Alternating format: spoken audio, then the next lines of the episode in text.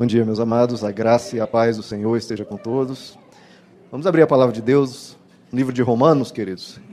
Romanos capítulo 7, epístola de São Paulo aos Romanos, capítulo de número 7.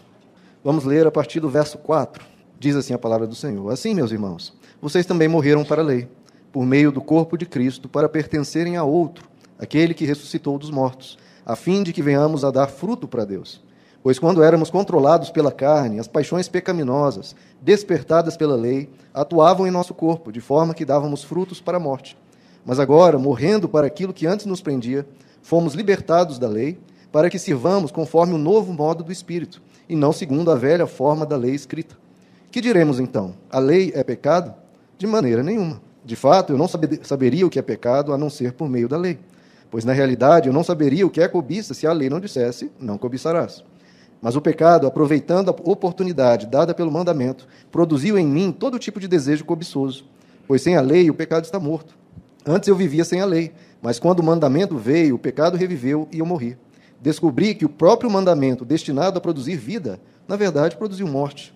Pois o pecado, aproveitando a oportunidade dada pelo mandamento, enganou-me e por meio do mandamento me matou. De fato, a lei é santa e o mandamento é santo, justo e bom. Então, o que é bom se tornou em morte para mim? De maneira nenhuma. Mas para que o pecado se mostrasse como pecado, ele produziu morte em mim por meio do que era bom, de modo que por meio do mandamento ele se mostrasse extremamente pecaminoso. Sabemos que a lei é espiritual. Eu, contudo, não sou, pois fui vendido como escravo ao pecado. Até aqui, queridos. Senhor nosso Deus, fala conosco nessa manhã, Senhor. É só o Senhor para abrir a nossa mente, abrir o nosso entendimento e o nosso coração. Liberta-nos de tudo aquilo que não te apraz e que o nosso coração, Senhor, se volte cada vez mais para ti. Fala conosco, nos ensina, Pai, segundo a tua palavra, em nome de Jesus. Amém. Bom, queridos, lemos um, um trecho, um trecho aqui extenso, né, de Romanos capítulo 7, e é um, um trecho bastante profundo, né, que o apóstolo Paulo nos ensina diversas coisas. Eu vou levar mais do que uma mensagem para ensinar tudo aqui. Mas então aqui vai ser só uma introdução. Se ficar alguns questionamentos, é provável que eu trate deles em outra mensagem. Bom, queridos, o principal assunto aqui do apóstolo Paulo é a lei, a lei de Deus, né, os mandamentos de Deus, o que Deus deixou para o ser humano obedecer. E ele fala aqui no verso 12, podem acompanhar comigo, deixem aberto aí, por favor, vamos ler alguns trechos. Ele fala no verso 12 sobre essa lei, sobre esses ensinos. De fato, a lei é santa e o mandamento é santo, justo e bom. Primeiro ponto, então, o que Deus deixa para o ser humano, né, a sua lei moral, os seus ensinos de valores, a sua ética, o que Deus falou ao ser humano em todas as Escrituras, é bom, é santo, é justo, é ensinar ao ser humano o caminho correto, ensinar o que é certo, o que é correto, diferenciando do que é errado. E ele fala no verso 14, veja só, sabemos que a lei é espiritual, eu, contudo, não sou. Então veja que é uma diferença de qualidade. Né? A lei de Deus é o máximo, é o ápice da perfeição do que é correto. E a lei ela é espiritual. Ela é extremamente profunda, ela exibe as características de bondade de Deus e de santidade de Deus nos ensinos e na lei de Deus. E qual que é o propósito da lei? Nos, nos fala, por exemplo, no verso 7. Que diremos então? A lei é pecado? De maneira nenhuma. De fato, eu não saberia o que é pecado a não ser por meio da lei. Então a lei nos ensina o que é pecado pois na realidade eu não saberia o que é cobiça se a lei não dissesse não cobiçarás. Então a lei de Deus, os ensinos de Deus nos mostram o que é pecado e o que não é. Né? A palavra nos diz que o que é o pecado? É a transgressão da lei. Todos os valores, todos os princípios que Deus deixa para o ser humano, isso nos revela o que é bom e aquilo que é mal. Pecado é basicamente aquilo que é mal para o ser humano, que é mal nas nossas relações uns com os outros. Então a lei, os princípios de Deus nos ensinam isso, basicamente isso. Em Gálatas capítulo 3, o apóstolo Paulo também diz: qual é o propósito da lei? Foi acrescentada por causa das transgressões. É porque o ser humano tem um coração torto e muitas vezes vai fazer coisas más, a lei é colocada por Deus como um freio à impiedade humana. A lei procura restringir, procura coibir a maldade humana. Então, toda vez que uma pessoa vai cobiçar, citando aqui o exemplo, né, cobiçar o que é de outra pessoa ou ter uma inveja, a palavra de Deus vem e diga, diz: não cobice a mulher do próximo, não cobice bens, os bens do próximo, não cobice o trabalho do próximo. Não, seja grato com o que você tem. Então a lei vem para restringir os comportamentos maus do ser humano. E com isso, né, a gente cria uma sociedade um pouco mais tranquila, menos caótica e com princípios para regular as nossas relações com os outros seres humanos e com Deus. Isso tudo é maravilhoso. Agora, vem uma questão muito importante. Veja aí no verso 5, por favor. O que, é que a lei vai produzir? Veja, deixa eu só repetir. A lei é espiritual, como nós lemos. Ela é boa, santa e justa. Espiritual, boa, santa e justa e coíbe o mal. Tem coisa melhor que isso? Agora, veja no verso 5, o que, que a lei produz? Pois quando éramos controlados pela carne, as paixões pecaminosas, veja, o mal dentro de nós, despertadas pela lei, atuavam em nosso corpo de forma que dávamos frutos para a morte. Veja que coisa interessante. A lei, que é espiritual, boa, santa e justa, desperta paixões pecaminosas. E ele vai dizer a mesma coisa no verso 8. Veja só. Mas o pecado, aproveitando a oportunidade dada pelo mandamento, produziu em mim, olha o que a lei está produzindo, todo tipo de desejo cobiçoso, pois sem a lei o pecado está morto. Então veja, o que ele está dizendo? A lei é espiritual, boa, santa e justa, mas o que ela está produzindo em nós? Ela está despertando paixões pecaminosas e está produzindo em mim todo tipo de desejo cobiçoso. Todo tipo. Está despertando paixões pecaminosas e produzindo todo tipo de desejo cobiçoso. Agora, o problema é a lei, o problema é o mandamento, o problema é o ensino de Deus? Não. Porque, como já, como já lemos, a lei é espiritual, santa, boa e justa. O problema não é a lei. O problema não são os princípios de Deus. O problema é quem? Somos nós. Que a Bíblia diz que fala sobre a natureza caída. Em Romanos 8, o apóstolo Paulo vai dizer que a lei ela está enfraquecida pela carne. O ser humano ele tem um coração desobediente, ele tem uma tendência a fazer o que é errado. Nós temos uma natureza carnal e uma natureza fraca. Nós somos fracos, queridos. Então, os princípios de Deus que são perfeitos, nós, por sermos fracos, por sermos temos uma natureza carnal, nós não conseguimos, e pelo contrário, o princípio que é bom acaba despertando em nós paixões pecaminosas. A lei é como, usando analogia, é como se a lei fosse um combustível de Fórmula 1, melhor combustível que tem, para dar toda a potência para um carro ir à máxima velocidade, à máxima distância, é um combustível de Fórmula 1. Só que é um combustível de Fórmula 1 colocado numa carroça. O que, que vai adiantar um combustível de Fórmula 1 numa carroça? Vai fazer a carroça andar mais rápido? Não. Pelo contrário. A tendência é que a carroça ande até mais devagar, porque vai estar levando um peso. Vai estar levando um fardo. Por isso que a lei os princípios, elas não ajudam, só diz o que é certo e o que é errado. Olha, isso é certo, isso aqui é errado. Mas ela não está te ajudando a fazer nada disso. Meu Deus, ok, eu sei o que é certo e o que é errado, agora como é que eu vou cumprir isso? Como é que eu vou obedecer isso? Aí que está a grande questão. E o que o apóstolo Paulo está dizendo, que a lei desperta as paixões pecaminosas e produz todo tipo de desejo cobiçoso, por quê, queridos? Porque a proibição gera compulsão. A proibição gera compulsão. Quando você proíbe uma pessoa de fazer tal coisa, o que, que a nossa natureza faz? Que é justamente fazer aquilo. Se você proíbe, não, isso aqui você não pode fazer. É lá que a pessoa vai ficar aquela, aquele rabo de olho olhando. Por que, que ele proibiu aquilo? Será que se eu fizer aquilo não vai ser bom? Então, muitas vezes, quanto mais você proíbe, mais a pessoa quer. A psicologia trata isso eh, das mais diversas formas, isso é comprovado. Freud trata disso como se fosse uma grande novidade. E é justamente o que o apóstolo Paulo fala incansavelmente aqui em Romanos 7, em outras passagens. A proibição vai despertar paixões pecaminosas. A lei, a disciplina, por exemplo, deixa eu usar uma analogia do nosso dia a dia. A disciplina, o ensino, a correção, a lei funciona numa criança. A criança você tem que dizer isso aqui você não vai fazer e ponto acabou. Ponto acabou, não tem discussão. Você, criança, vai ter que me obedecer, não pode fazer isso, não pode fazer aquilo. E não tem discussão. Agora, se você usar a mesma estratégia, isso é muito importante aos pais, se você usar a mesma estratégia com um adolescente, meu irmão, se prepara para a guerra. Vai dar, vai dar tudo errado. Em vez de você estar coibindo, você vai estar estimulando ele a fazer aquilo.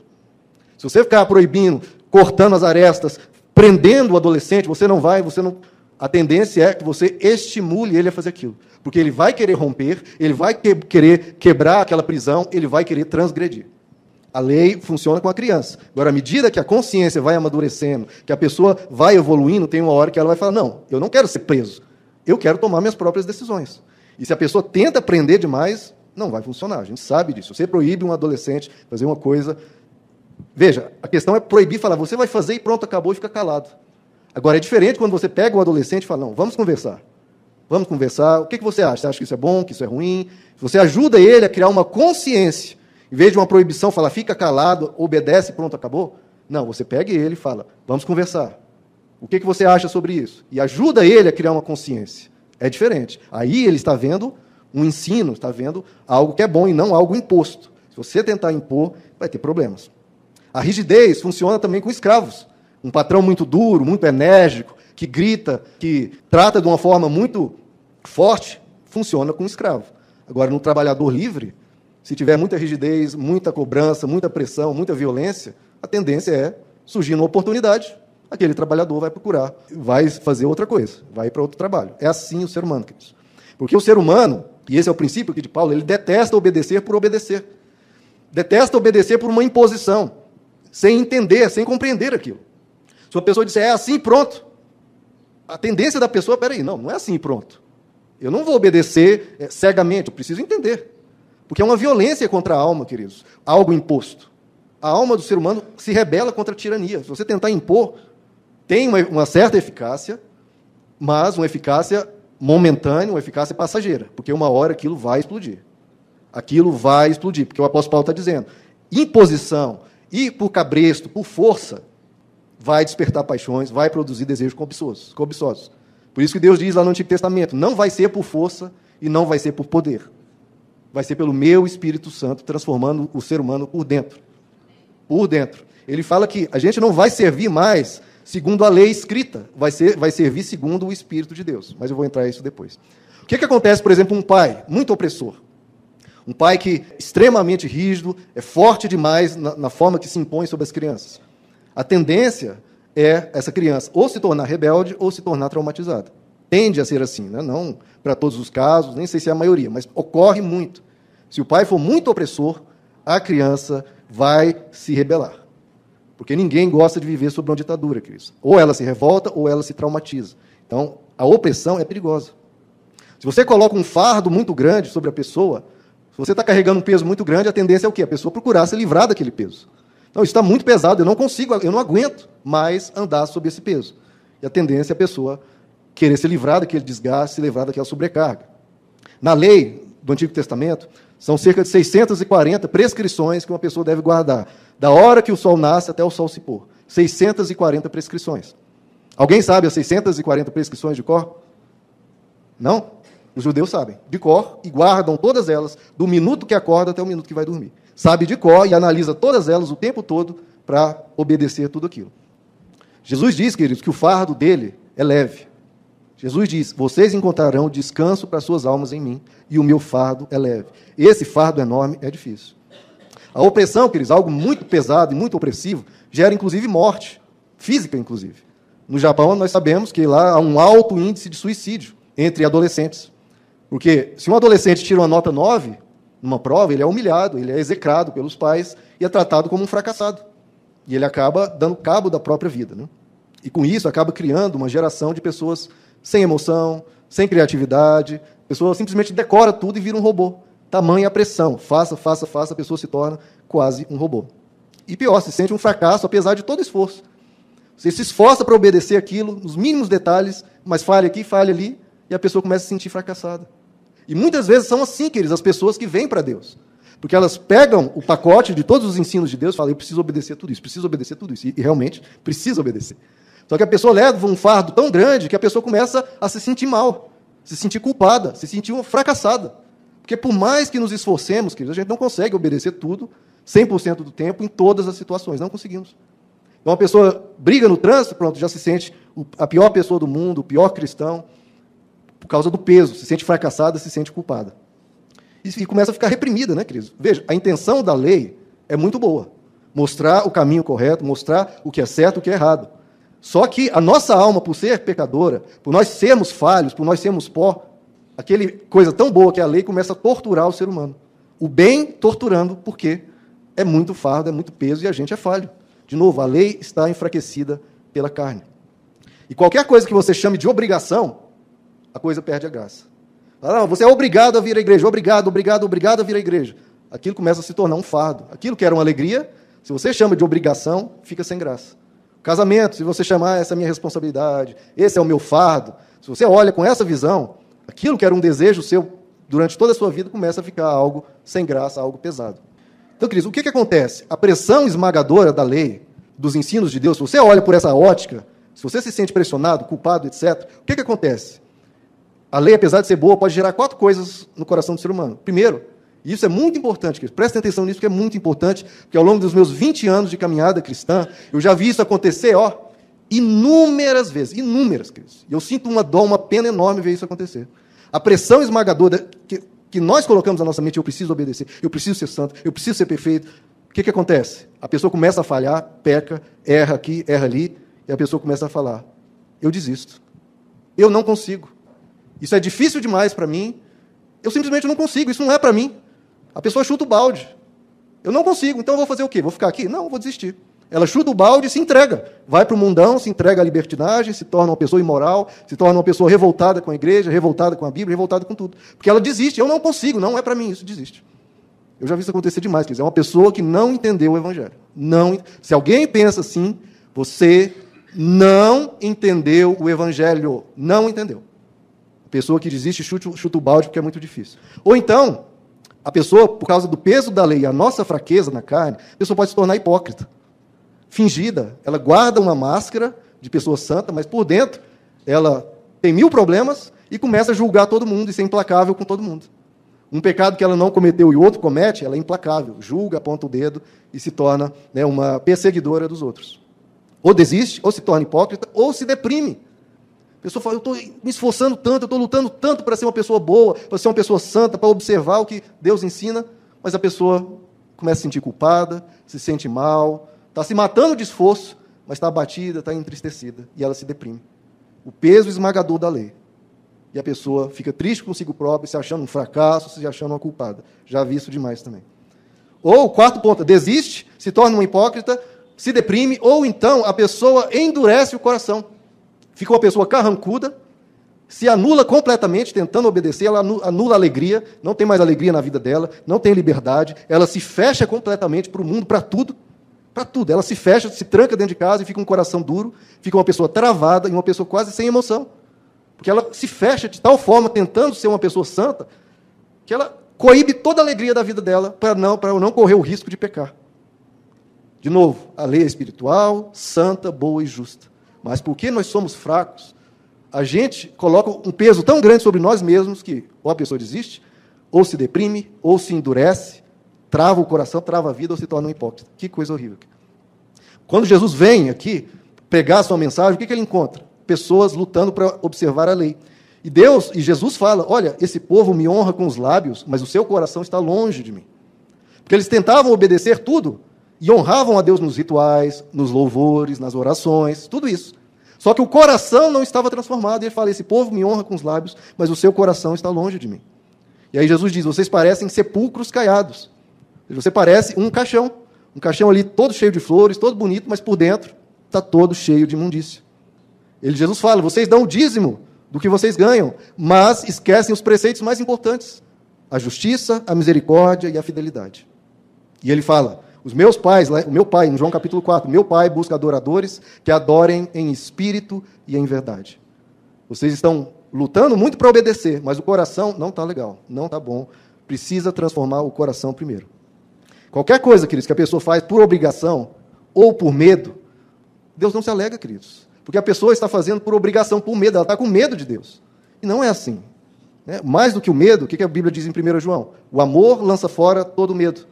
Porque o medo pensa no juízo, na condenação. Agora, o amor não tem medo mais nenhum tipo de medo. E quem obedece, queridos, por medo, na verdade, não está obedecendo. Não está obedecendo. Você pode cumprir tudo que a Bíblia diz, mas se faz por medo, você não está obedecendo a Deus, em nada. É o que Lutero diz na sua explicação à carta aos Romanos. Ele diz: se a sua obediência é externa, mas obedece por medo, o seu coração não está obedecendo. Que a pessoa está obedecendo só por medo, ela não entendeu, não está amando aquilo, não está fazendo de coração. Então, no seu coração, a desobediência permanece. Não adianta fazer por fora se o seu coração não for transformado. Se você faz por medo, faz com medo do inferno, etc., o seu coração não está mudado. Está fazendo só para receber algo, ou receber uma bênção, ou para escapar de uma punição, escapar de uma maldição. Mas o coração não está amando aquilo. E pior, se não houvesse Deus, não houvesse lei, não houvesse inferno, não houvesse nada disso, a pessoa ia fazer tudo aquilo. Ia desobedecer em tudo. Então veja, a lei não entrou no coração. A pessoa está fazendo só por medo, com medo do inferno, etc. Agora, se não existisse Deus, ela faria tudo aquilo. Então ela está vivendo uma mentira, está vivendo algo falso. Resumindo, queridos, o que a lei gera? Ela gera compulsão, gera um fardo enorme que esmaga a alma da pessoa e transforma muitas pessoas apenas em observar aqueles ensinos de forma externa, mas não no coração. Veja aí no verso 10, Romanos 7. O que é que por fim a lei produz? 7, verso 10. Descobri que o próprio mandamento, destinado a produzir vida, é isso que o mandamento é para gerar, na verdade produziu morte. Pois o pecado, aproveitando a oportunidade dada pelo mandamento, enganou-me e por meio do mandamento me matou. Então veja só, a lei, queridos, se alguém quiser viver para a lei, com esse peso esmagador, sem entender o evangelho, o que vai produzir é o que o apóstolo está dizendo. O que era para produzir vida, produziu morte. Produziu rebelião, produziu compulsões, paixões é, da carne. Agora, qual que é a resposta de Deus diante disso? A lei era necessária, como eu expliquei, para mostrar o caminho certo. O que, que Deus faz diante dessa compulsão que gerou por causa da natureza caída do ser humano? A lei veio por intermédio de Moisés, mas não parou aí. O que, que aconteceu depois? Veio Jesus Cristo que trouxe a graça e a verdade. E aí eu vou falar sobre a graça de Deus, sobre o Evangelho de Jesus Cristo, que agora sim vai transformar o coração do ser humano. Veja no verso 4, queridos. Pressão esmagadora da lei. Obedeça, obedeça, seja perfeito, seja santo. A pessoa se deprime, ou desiste, ou se torna uma hipócrita, ou fica uma pessoa travada sem vida. Isso não é evangelho. Verso 4. Assim, meus irmãos, vocês também morreram para a lei, por meio do corpo de Cristo, para pertencerem a outro. Não é que você morreu para a lei e ficou por isso mesmo. Não. Morreram para a lei por meio do corpo de Cristo, para pertencerem a outro, aquele que ressuscitou dos mortos, a fim de que venhamos dar fruto para Deus. Lembra que a lei estava gerando fruto para a morte, matando a alma do ser humano? Agora, fomos, morremos para a lei, para pertencermos a Cristo, para gerarmos frutos para Deus. Então, não é que a gente ficou sem rumo, agora a gente tem Cristo. Nós seguimos a Cristo. Por isso que Jesus veio e diz: Eu, eu, não a lei. Eu sou o caminho, a verdade e a vida. Porque na lei você encontra até um caminho, mas vai ter problema na sua vida porque você está enfraquecido pela sua carne. E aí Jesus diz: Me sigam, eu sou o caminho, a verdade e a vida. E no verso 6, mas agora, morrendo para aquilo que antes nos prendia, a lei, fomos libertados da lei. Ah, ótimo, agora ficamos sem nada? Não libertados da lei, para que sirvamos conforme o novo modo do Espírito e não segundo a velha forma da lei escrita. Você morreu para a lei, você foi libertado para a lei. Quem entende o Evangelho entende isso. Você está liberto da lei.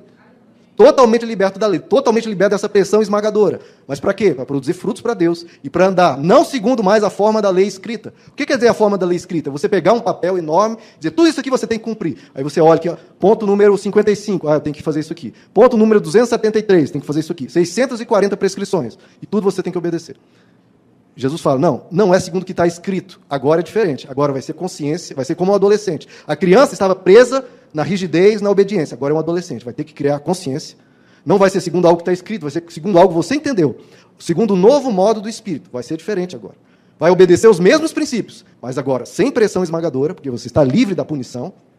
E agora vai ser seguindo a Cristo. Vai ser segundo uma consciência que o Evangelho vai produzir. Nós vamos ver um pouco sobre isso. O que, é que significa isso? Morremos para a lei. Fomos libertados da lei. Você foi libertado da lei. Isso não é a minha opinião, queridos. É o que está escrito. Nós lemos. Eu não fiz nenhuma transliteração, nenhuma mudança. Está escrito: você morreu para a lei, você foi libertado da lei. Está escrito isso. O que, é que isso significa? Vamos aí para o capítulo 8 de Romanos. O que, é que significa isso? Primeiro, Romanos 8, verso 1. Portanto, você morreu para a lei, está liberto da lei. O que, é que isso acontece? Agora, já não há condenação para os que estão em Cristo Jesus. Nenhuma condenação para os que estão em Cristo Jesus. Porque por meio de Cristo Jesus, a lei do Espírito e da vida me libertou da lei do pecado e da morte. Porque, veja o que nós explicamos, aquilo que a lei fora incapaz de fazer, porque estava enfraquecida pela carne, não, a culpa não é da lei, porque ela estava enfraquecida pela carne, Deus o fez, enviando seu próprio filho à semelhança do homem pecador, como oferta pelo pecado, e assim condenou o pecado na carne, a fim de que as justas, vejam só, a fim de que as justas exigências da lei, são justas, fossem plenamente satisfeitas em nós que não vivemos segundo a carne, mas segundo o Espírito. Então o que, é que o apóstolo Paulo está dizendo? O ser humano não consegue obedecer à lei, porque está enfraquecido pela nossa carne. E o que, que acontece? Jesus Cristo vem em carne, a nossa semelhança, obedece todas as justas exigências da lei. Em Jesus não foi encontrado nenhum pecado. Ele obedece todas as justas exigências da lei em nosso lugar. Você fala, ah, eu não consigo obedecer. Meu irmão, Jesus obedeceu por você ele obedece todas as justas exigências da lei, para que não haja mais nenhuma condenação. Por isso que o apóstolo Paulo diz: agora, meu irmão, já não há nenhuma condenação para os que estão em Cristo Jesus. Porque pela lei do Espírito da vida, ele nos libertou da lei do pecado e da morte. Não há mais essa pressão esmagadora. Obedeça, obedeça, obedeça, obedeça. Você precisa ser santo, precisa ser... tudo isso mantém. Só que não há mais a pressão. Você está liberto de toda a condenação. Você não olha mais para Deus com medo. Deus, eu, eu, nossa, eu errei, eu cometi um pecado agora, eu gritei no trânsito, vai vir uma maldição. A, a, a carta de Gálatas, o apóstolo Paulo diz que toda maldição que havia contra nós, ele rasgou em Cristo Jesus. Você não precisa ter medo de Deus, não precisa se sentir amaldiçoado, nem nada disso. Tudo isso ele condenou na cruz e nos libertou de todo juízo e de todo pecado.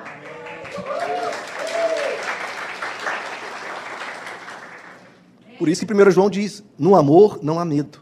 Porque o medo é a expectativa do juízo, da condenação, da punição. Mas quem entendeu o amor de Deus, entendeu que ele veio nos resgatar, queridos. Ele recebeu a punição de todo o pecado que você cometeu, todos os pecados que você cometeu. Ele recebeu a punição sobre ele mesmo. Ele recebeu. Então, quando você se sente culpado, tem medo de uma punição, você está ignorando o que Jesus fez por você. Ah, eu vou ser amaldiçoado. Não, ele levou a maldição sobre ele. Porque está escrito: aquele que estiver pendurado no madeiro é amaldiçoado. Ele levou a maldição sobre ele. Ele levou o juízo, ele levou a punição sobre ele. Você não precisa ter nenhum medo. De Deus, não. Vai ter medo, claro, das consequências de coisas que você faça. Claro, se você roubar, se você matar, é claro que há um, um, uma legislação que vai, você vai colher as consequências. Mas em Deus você está perdoado. Você está liberto de toda condenação. Isso sempre foi um escândalo, queridos. E é isso que diferencia 100% o cristianismo de todas as religiões do planeta. É a graça de Deus. Todas as religiões têm os seus códigos morais, os seus princípios morais. Agora, só no cristianismo existe a graça, que já não há mais nenhuma condenação para os que estão em Cristo Jesus. Nenhuma. Você não precisa andar com medo. O que, que acontece? Lembra da pressão que eu falei? A pressão esmagadora que deprime a pessoa, que faz a pessoa desistir. Meu Deus, como eu já vi pessoas desistindo de ir para a igreja, eu não consigo, eu não consigo, eu não consigo obedecer. Fala, meu irmão já foi obedecido por você. Não abandone a Cristo, não abandone a Deus, não abandone a igreja porque você está com uma falha moral, porque você está cometendo algum pecado. Isso Deus vai trabalhar com você, Deus vai te ensinar, vai te criar uma consciência e aos poucos ele vai te libertar disso. quanto antes, melhor. Quanto antes se livrar disso, melhor. Mas você não precisa desistir. Não precisa. Continue caminhando com Deus, buscando se livrar desse pecado, mas nunca o abandone. Nunca. Por isso que em Romanos 8 o apóstolo Paulo diz: Quem é que vai nos condenar? Quem? Se Cristo morreu por mim e pagou tudo. Vamos ler. Romanos 8, esse eu não estava nem pensando em falar. Verso 33, Romanos 8, 33. Olha a ousadia que o apóstolo Paulo fala. Quem nos condenará? Quem? Foi Cristo Jesus que morreu e mais, que ressuscitou, está à direita de Deus e também intercede por nós. Quem nos condenará? Ele fala isso. Não tem como condenar, condenar um filho de Deus, porque ele pagou por todos os pecados. Então, veja só, tem um vestibular, né? Pegando aí uma analogia do vestibular que as, as pessoas fazem para entrar na faculdade. É uma pressão esmagadora sobre aquele jovem que está estudando, ele precisa passar numa faculdade, porque se não passar, ele vai enrolar anos e anos e anos, vai deixar de ganhar o dinheiro dele, ele precisa passar. Aí tem aquela montanha de livros que ele tem que estudar, nunca esqueço, quando eu estudava em Goiânia, morava em Goiânia, tinha uma prateleira enorme de livros. Eu pensei, até, era uma prateleira mais ou menos desse tamanho aqui, né, de livros. Até o fim do ano eu tenho que ter tudo isso aqui na minha cabeça. Meu Deus, que pressão. E claro, eu estudava, sei lá, 16 horas por dia, para tentar guardar tudo aquilo na minha cabeça para conseguir passar no vestibular. Uma pressão esmagadora. Os professores de cursinho, aquela louco de terceiro ano, não cheguei a fazer cursinho, era aquela pressão esmagadora. É, parem de ir cinema, parem de fazer tudo na sua vida, agora é, é para estudar. Desistam de viver, não vão viver mais, é só para estudar isso, guardar tudo isso. E é uma pressão esmagadora. E a lei é como se fosse isso. Você tem que guardar 640 T de cor, guardar tudo isso, senão você vai falhar. Agora vem Jesus, o que, que Jesus faz? Ele já sabe todos esses, esses, livros, vai lá, se inscreve no seu nome, passa no vestibular e fala: agora entra na faculdade. Agora você vai estudar, você vai melhorar, não para passar numa prova, essa prova você já passou em Jesus. O que você vai fazer agora é estudar, procurar melhorar, para quê? Para que a sua vida melhore. Para que você vá no trabalho e você esteja bem capacitado. Então a santidade, queridos, a busca de se tornar uma pessoa melhor não é mais para escapar do inferno. Você busca ser uma pessoa melhor por quê? Porque você quer ser uma pessoa melhor. Você passa a fazer pelo ato em si, não por medo. Você passa a querer ser uma pessoa melhor por quê? Porque eu quero ser uma pessoa melhor para minha esposa. Porque eu quero ser uma pessoa melhor para os meus filhos. Porque eu quero ser uma pessoa melhor para Deus, que eu amo. Por isso eu quero imitar a Ele, por isso eu quero ser como Ele. Não é por medo, é por amor às pessoas, por amor a Deus e porque eu quero ser uma pessoa melhor. Não há pressão esmagadora. Agora você caminha com paz no coração, com paz na mente, tranquilo, mas querendo obedecer, querendo servir, querendo ser uma pessoa melhor. Que eu vou entrar agora a falar, e o apóstolo Paulo fala isso demais, mas para mim era completamente desnecessário, queridos. Mas o apóstolo Paulo fala e eu tenho que falar por quê? Por causa da perversidade da mente humana. O que, que a mente humana pensa? Ótimo, está tudo perdoado, está tudo pago, já não há nenhuma condenação. Que maravilha, agora eu vou pecar à vontade. Essa pessoa, primeiro, nem, não entendeu, não conhece Deus, não entendeu o Evangelho, porque uma pessoa que está no Evangelho, ela quer ser uma pessoa melhor. Sem, mesmo se que ninguém esteja pressionando, gritando na cabeça dela. Não precisa gritar na minha cabeça. Eu mesmo atingi essa consciência de que eu quero ser uma pessoa melhor. Agora a pessoa fala, ah, está perdoado, beleza, eu vou chutar o balde, eu vou pecar à vontade. Não, essa pessoa não tem compromisso com Deus e não quer Deus. O, o apóstolo Paulo teve essa dificuldade, Lutero teve essa dificuldade, que é sempre, ah, não, não estamos mortos para a lei, estamos livres da lei, então vamos cair na libertinagem, vamos cair na imoralidade. Não, a graça não tem nada a ver com nenhum desses extremos, nem com a lei, nem com a libertinagem. Veja no capítulo 6 de Romanos. O apóstolo Paulo vai ter que lidar com isso por causa da perversidade do ser humano, não porque por causa dos cristãos, mas por aqueles que vão atacar a graça. Né? Romanos 6, verso 1. Que diremos então? Ok, estamos perdoados. Que diremos então? Continuaremos pecando para que a graça aumente? De maneira nenhuma, pelo amor de Deus. Nós, os que morremos para o pecado, como podemos continuar vivendo nele? A pessoa que vai para Jesus diz: Eu não quero pecar. Se você não quer pecar, Jesus diz: Eu te perdoo. E agora continue com essa mesma mente de não pecar. Verso 14 de Romanos 6. O pecado, pois o pecado não os dominará, porque vocês, de novo, ele repetindo, não estão debaixo da lei, não estão debaixo dessa pressão, preciso, preciso, preciso obedecer, senão vou ser condenado, punido, amaldiçoado. Não, você não está debaixo da lei, mas debaixo da graça. E então, vamos pecar?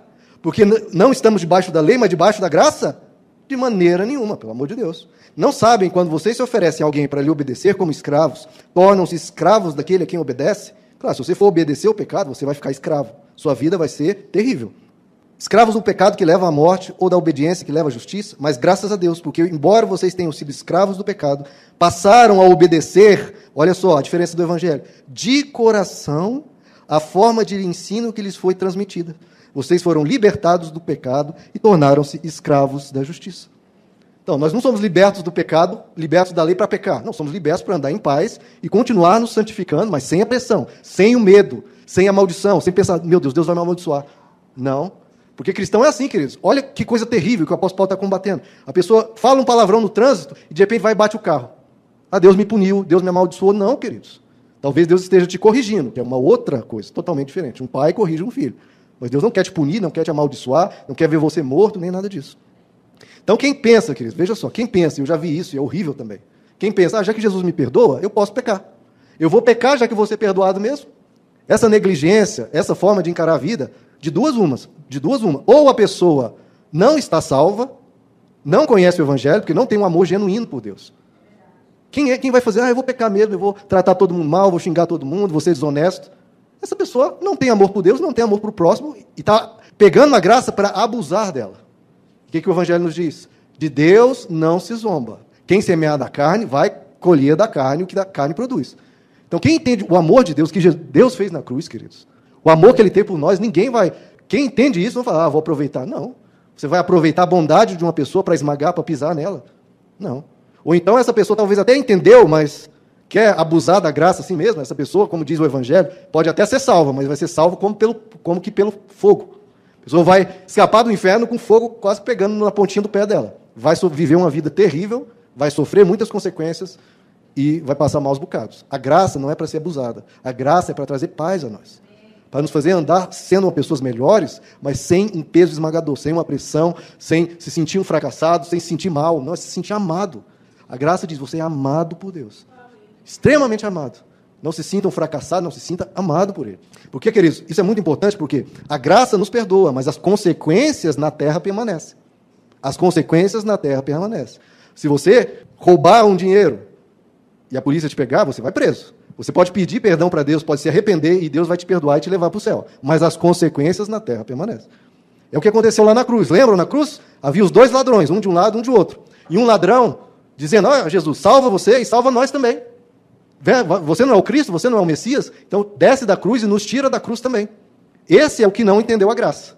Porque está achando que a graça vai permitir você pecar, roubar e matar e depois vai sair ileso na terra sem consequência nenhuma. Esse não entendeu a graça. Agora, o outro ladrão, o que, que ele diz? Nós estamos recebendo a justa punição pelos nossos pecados. Agora, ele, o que, que ele fez? E aí ele vira para Jesus e diz: Mestre, lembra-te de mim no, quando entrares no teu reino. Jesus diz: Você, ladrão que entendeu a graça, vai ter que cumprir a sua punição. Jesus tirou aquele que, que entendeu e que pediu perdão, tirou ele da cruz? Jesus tinha o poder de tirar ele da cruz? Tinha. Mas Jesus falou: Você vai pagar pelo seu pecado. Vai morrer aí. Na cruz do meu lado, você vai morrer. Mas quando você morrer, você vai entrar no paraíso comigo.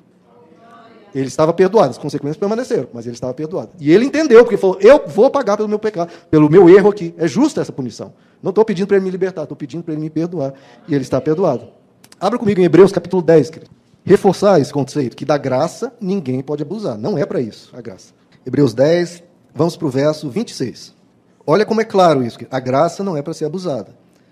Hebreus 10, 26. Se continuarmos a pecar deliberadamente, veja, não é algo eventual. A pessoa diz, eu vou pecar mesmo, não estou nem aí. Esse pecar deliberadamente é essa pessoa que diz, eu vou pecar mesmo, Deus vai me perdoar.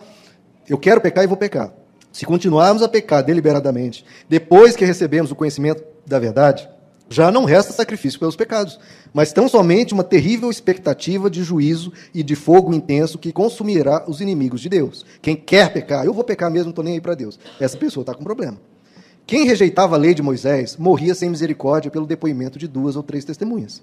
Quão mais severo castigo, julgam vocês, merece aquele que pisou aos pés o Filho de Deus, profanou o sangue da aliança pelo qual ele foi santificado e insultou o Espírito da graça. Pois conhecemos aquele que disse: A mim pertence a vingança, eu retribuirei, e outra vez o Senhor julgará o seu povo. Então veja só, quem pisar em Jesus, fala, não, ele me perdoou, então Jesus, eu vou pisar em você, vou xingar você, vou cuspir na sua cara, quem insultar o espírito da graça, o juízo permanece. E pelo contrário, aumenta. A graça é para você ser livre, tranquilo.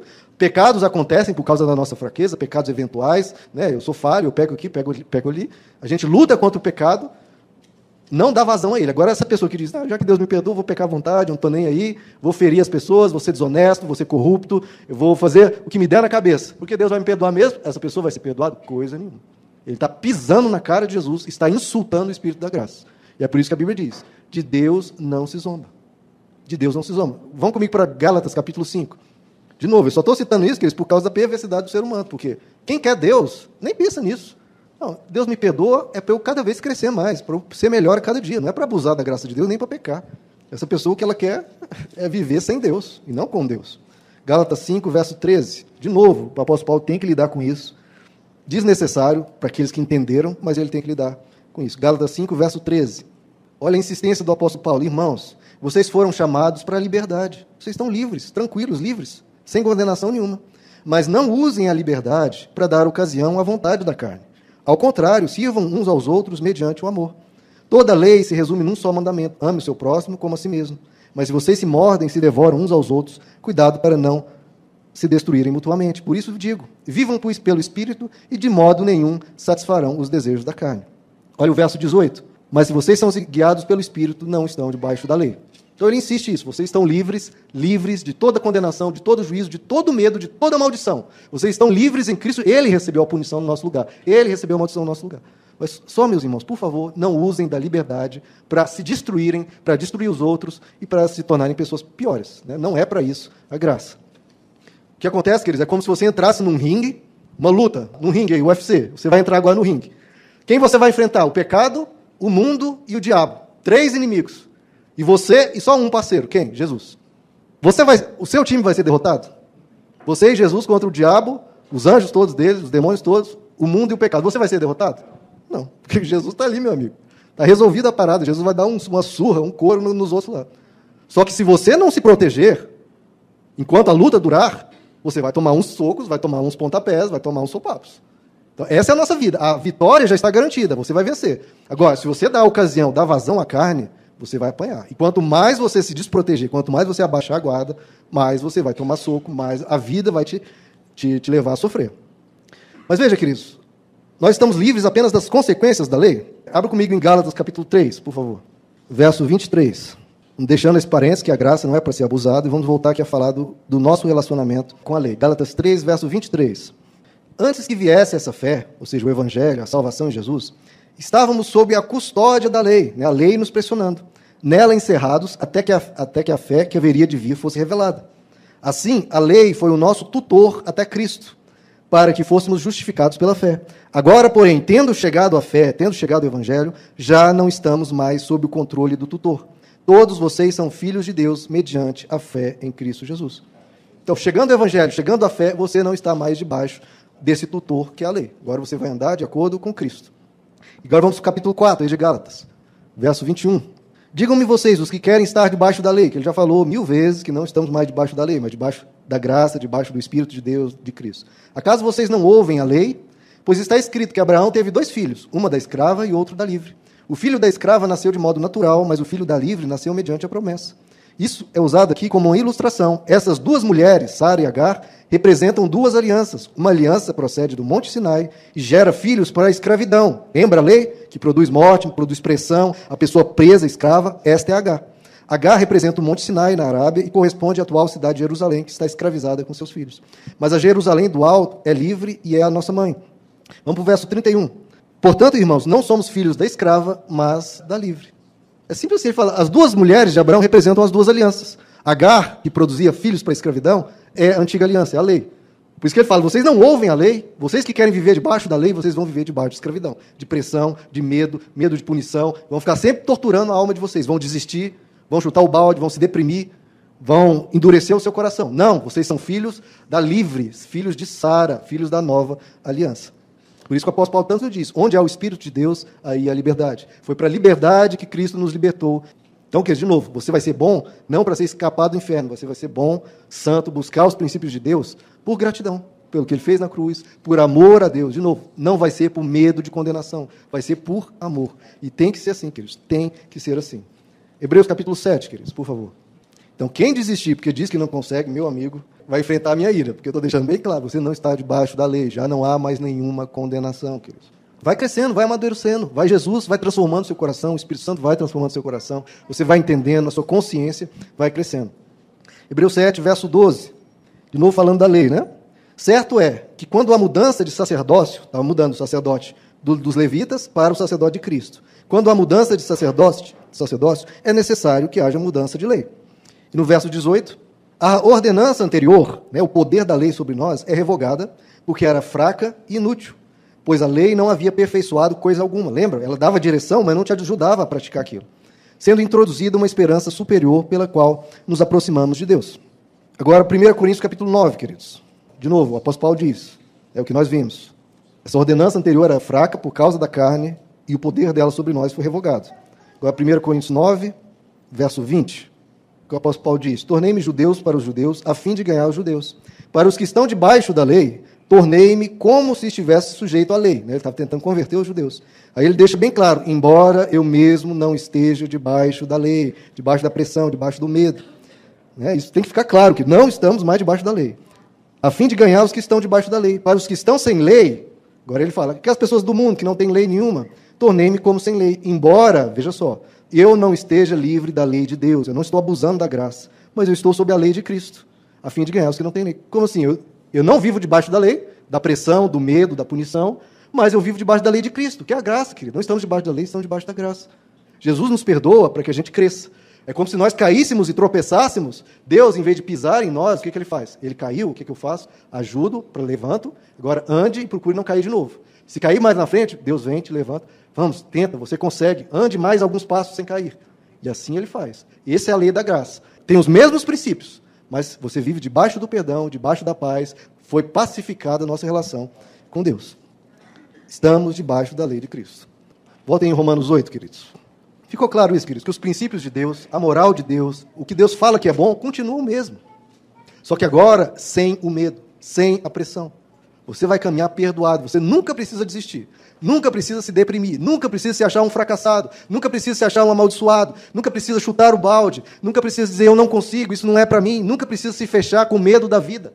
Não, porque se eu for em tal lugar eu vou pecar, eu vou. Não. Você é para ser liberto, andar com uma pessoa livre, sem maldição, buscando crescer. Não muda isso, querido. Não muda isso. A graça é para nos fortalecer a fazer melhor, a sermos mais corretos, mas sem medos. Romanos 8, vamos ler de novo, verso 1. Portanto, agora já não há condenação para os que estão em Cristo Jesus. Não há, meus amados, não há. Guardem isso no coração de vocês. Porque por meio de Cristo Jesus, a lei do Espírito e da vida me libertou da lei do pecado e da morte.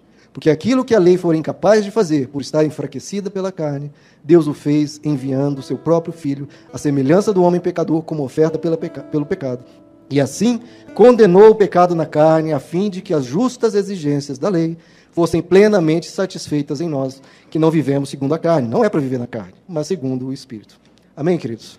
Essa é a graça. Precisamos entender isso para que não nos tornemos religiosos, sem vida, com medo, legalistas, fariseus, deprimidos ou desistindo. Nunca desista, queridos. Nunca desista. Continue caminhando com Deus, continue crescendo, pouco a pouco, andando na medida da fé que você já tem. Aquilo que você já entendeu, pratique. E no mais, nós vamos todos crescendo juntos, queridos. Debaixo de paz, debaixo de paciência e Deus nos dando força, nos levantando, nos ajudando nessa caminhada, vivendo pelo Espírito. Por isso que ele sempre fala, é um novo modo do Espírito. Depois que Jesus partiu, ele enviou o Espírito Santo para justamente nos dar forças, justamente nos ajudar. Quando cairmos, estamos perdoados, levanta, e o Espírito de Deus vai nos ensinando, vai nos transformando, para sermos cada vez mais a imagem do seu Filho, que é Jesus. Graça, Deus, graça. Esse é o Evangelho, graça.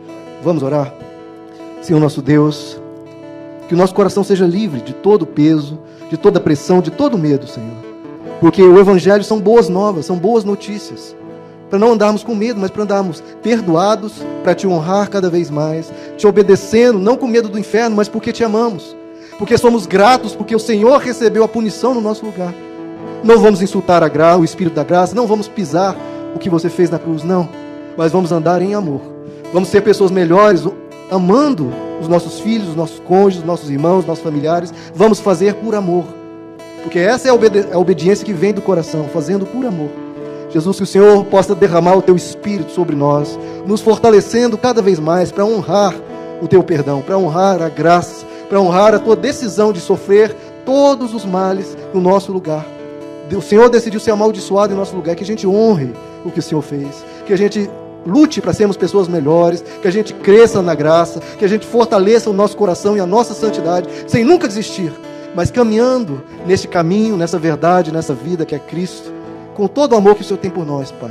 Que ninguém aqui se sinta fracassado, que ninguém aqui se sinta culpado, que ninguém aqui se sinta com medo, mas se sintam amados por Ti, porque foi isso que o Senhor fez. Que cada um se sinta tranquilo debaixo de um Pai amoroso, que cada um aqui se sinta perdoado, como um bom pai faz, perdoa os filhos e ajuda os filhos. Um pai nunca deixa de amar. Por mais que o filho cometa os seus erros, o pai continua sendo pai eternamente. E o Senhor é isso que o Senhor bradou na cruz. Vocês estão perdoados, está consumado, está pago tudo. E eu serei pai eternamente. Apenas continuem se levantando, continuem caminhando, continuem obedecendo, continuem se esforçando, sem medo, porque a vitória está garantida, não há condenação e somos filhos, herdeiros de Deus, co-herdeiros com Cristo, andando livres para obedecer. Livres não para pecar, mas livres para seguir o autor e consumador da nossa fé, o autor e consumador da nossa salvação, aquele que nos perdoou, aquele que nos salvou, que viu-nos com todos os nossos defeitos e mesmo assim diz: Eu te amo, apesar desses defeitos, e quero vocês eternamente comigo. Jesus, obrigado por essa graça. A nossa resposta à graça tem que ser gratidão e cada vez mais amor. Por isso que a palavra de Deus nos diz: o amor de Cristo nos constrange a sermos melhores. O amor de Deus nos constrange a segui-lo, a não desistir. Porque quem intentará acusação contra os filhos de Deus é Deus que os justifica. Amém, queridos? Então, aprendam isso. Nunca desistam, queridos. Eu nunca quero ver uma pessoa desistindo porque acha que não consegue. Não, Jesus já conseguiu. Agora a sua caminhada é crescer. Pouco a pouco, na graça de Deus, na, na ação do Espírito Santo, você buscando mais, se esforçando mais, mas sem medo, por favor. Porque no amor, queridos, não há medo. No amor, não há medo.